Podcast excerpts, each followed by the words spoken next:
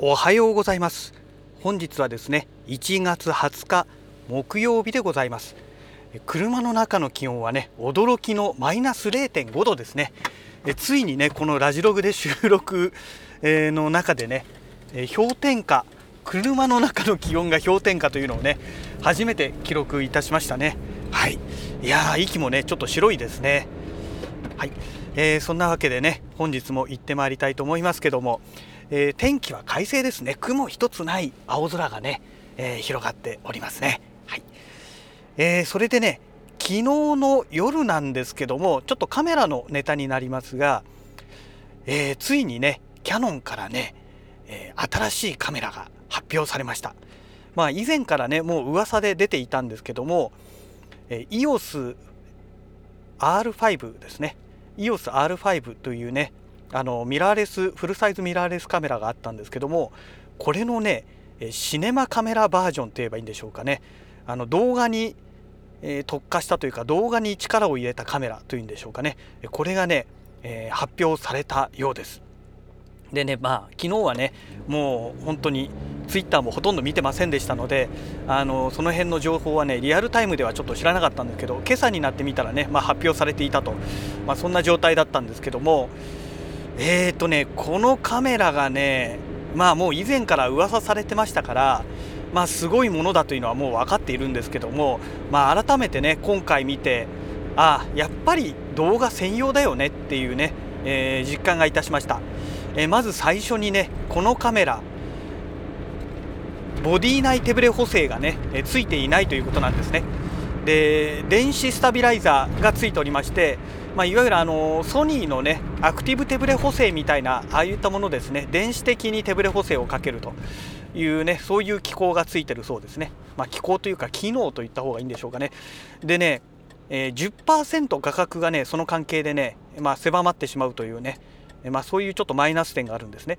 でソニーの場合もやっぱり電子手ブレ補正あのアクティブ手ブレ補正ですとねかなり価格がね狭まってしまいますので、まあ、これはねまあ致し方ないのかなと、えー、GoPro でもそうですよね。GoPro も基本的にあれはね電子手ブレ補正ですので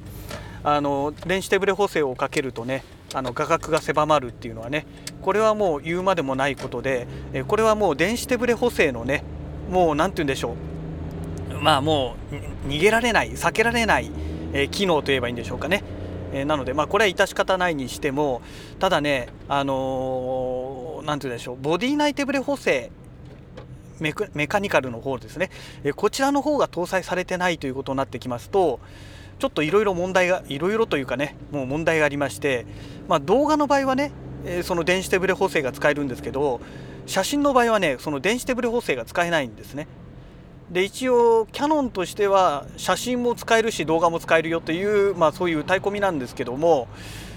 うん個人的にはね、まあ、確かに使えないことはないけども写真で手ブレ補正なくてしかもボディはねあの動画に特化したような形で、えー、冷却ファンみたいなものがね搭載された関係でやたらとね大きくなってるんですよ。まあ、おそらく重量もねそこそこ増えてるんじゃないかなと思うんですけどもうん重くなってね大きくなって重くなってで写真で撮る時に手ブレ補正ないとなると、まあ、基本的にはもう三脚必須カメラなのかなと。まあ、そもそもこの EOSR5C をね写真ですね写真をメインに使う人がいるのかって考えたらまあほとんどいないとは思うんですけどね動画を撮るついでに写真を撮るっていうそういうカメラだと思うんですよ。だからうんでね動画撮る人ですとねバッテリーもそこそこ使っちゃいますし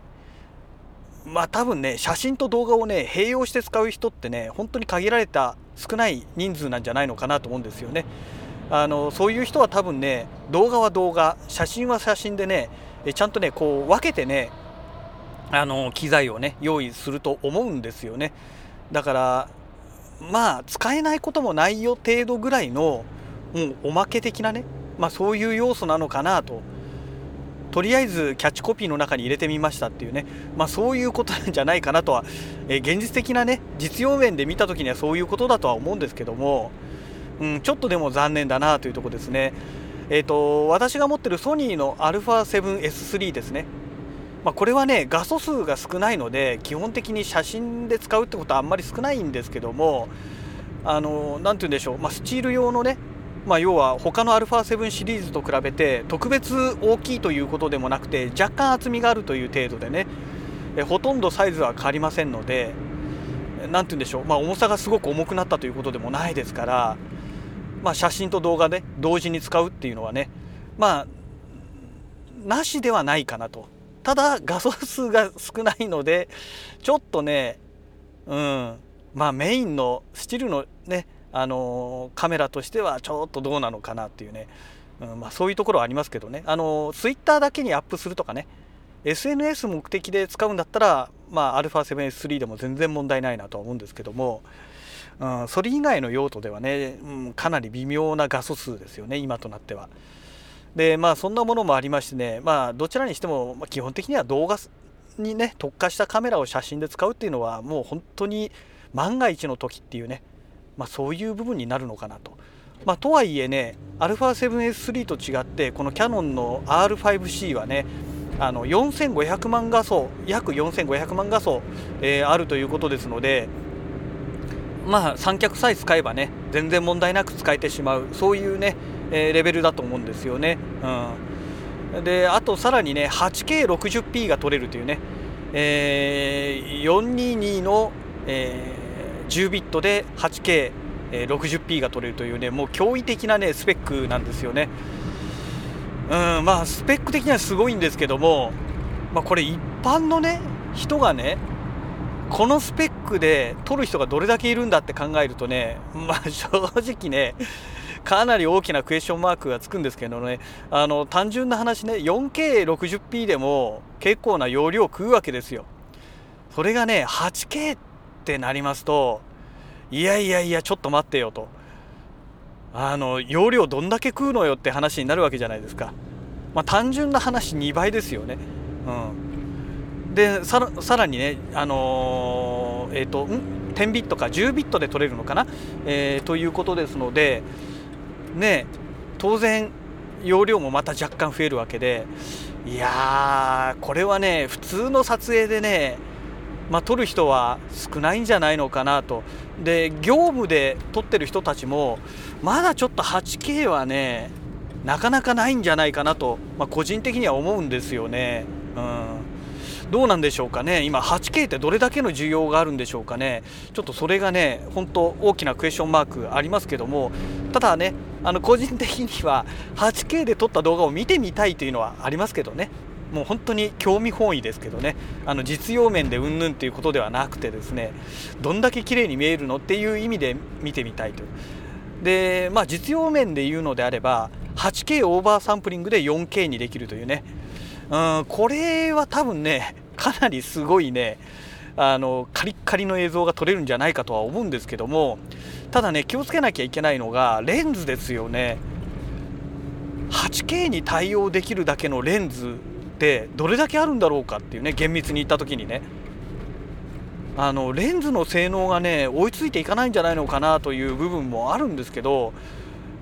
ねまあオールドレンズとかねあんなの使ってたらねまあそもそももうあれはね、画質が劣化してるところを味として使うみたいな感じの部分があるから、まあ、あれでいいのかもしれないんですけども、まあ、それだったらね 8K で撮る意味あるのかなとかいろいろ考えちゃいますけどね、まあ、既存のねあのキヤノンの例えば EF マウントのレンズとかねマウントアダプター使ってね、えー、つけることは当然 RF マウントですから可能なはずですけども昔のね EF マウントのレンズとかでまあ昔のレンズじゃなかったとしてもですよ。そもそも 8K の解像度に追いついていけるのかなっていうね、まあ、大きな疑問点がねやっぱり生まれてきますよね。4K が出た時にもやっぱり同じようなことをねあのこの界隈では言われてましたけども、まあ、なんだかんだで 4K はまああんまり皆さんレンズ気にしないで使ってますよね。ただ 8K となるとねその2倍ですからね。どうなんでしょうかね。解像度的にどうなんだろうという。まあ4500万画素だからまあ今まで通りねまあやってるわけでまあ私自身もねそういう意味では富士フイルムの GFX100S でね1億画素ですからね。うん。まあ普通にね EF マウントのレンズとか使っちゃってますけどもまあ確かにね1億画素っていう割にはなんか微妙な解像感だよねっていう時は結構あるんですよ。だからやっぱまあねそういうところでやっぱりレンズの性能が足りてないのかななんて思うことがね、まあ、しばしば感じられるんですよね。まあなんだろう。まあ1億画素から比べればね 4K ですかあ 8K ですからうんまあまだなんとかなんのかなという感じはしますけどもまあその辺がねちょっとどうかなと。あとはまあ高解像度になるということはイコールねあのピントのズレというのがねまたさらにね厳しくなってくるということですよね。より顕著になってくるということですのでうんねその記憶メディアの問題もあればそのオートフォーカスのねえピントのねえー、合唱ポイントっていうんですか？そこの部分の問題も出てきていやこれはね使ってみたいけどまあちょっと難しいなと、まあ、あと金額ですよね、えー、65万円前後を想定してるみたいですのでいやそれはちょっと買えないですよね。もう全然買えないですよね。うん。まあそもそもねこのカメラを買ったところでじゃあ私は何を撮るんだっていう話にもなるのでうん。まあはっきり言ってねあんまり意味のない私にとっては意味がないというか私じゃ使いこなせないカメラという状態なんですけどもね手ブレ補正がねがっちり効くようなカメラであればアクアリウムの撮影に使えるななんていう話ができるんですけども電子手ブレ補正のみということになってくるとまあねそのどのぐらい効くのかね何とも言えないですけどもまあまあなんとなくね限界が見えてきますよね。まあそんなにね変わらないと思いますので今現在のね電子手ブレ補正とだから、うん、ちょっと難しいんじゃないのかなと。ね、アクアリウムを撮る時にはね、まあ、当然マクロレンズが必要になってくるわけですけど、まあ、この生体がねものすごい勢いで動くわけですよ。カメラを向けることによってね逃げますから。だからねあの何、て言うんでしょう。強力な手ブレ補正がないとねもう全くねお話にならないんですよね。うん。そこなんですよね。難しいところがね。まあどんなもんでしょうかね。うん。どんな人が買うんでしょうかね。まあもう普通に考えてね映画とかそういうものを撮られてる方がサブカメラとして買うのかなという感じもしますけども。まあ一般のねおそらくまあ目立ちたがり屋なね YouTuber さんがね買ってレビューとかやるんだと思うんですよ。果たしてどれだけの意味があるんだっていうのが、ね、感じますけども、うん、まあ本当にわからないものですね。はいえー、そんなわけでね、えー、会社に到着しましたので本日のラジログはこの辺りで終了したいと思います。それではまた。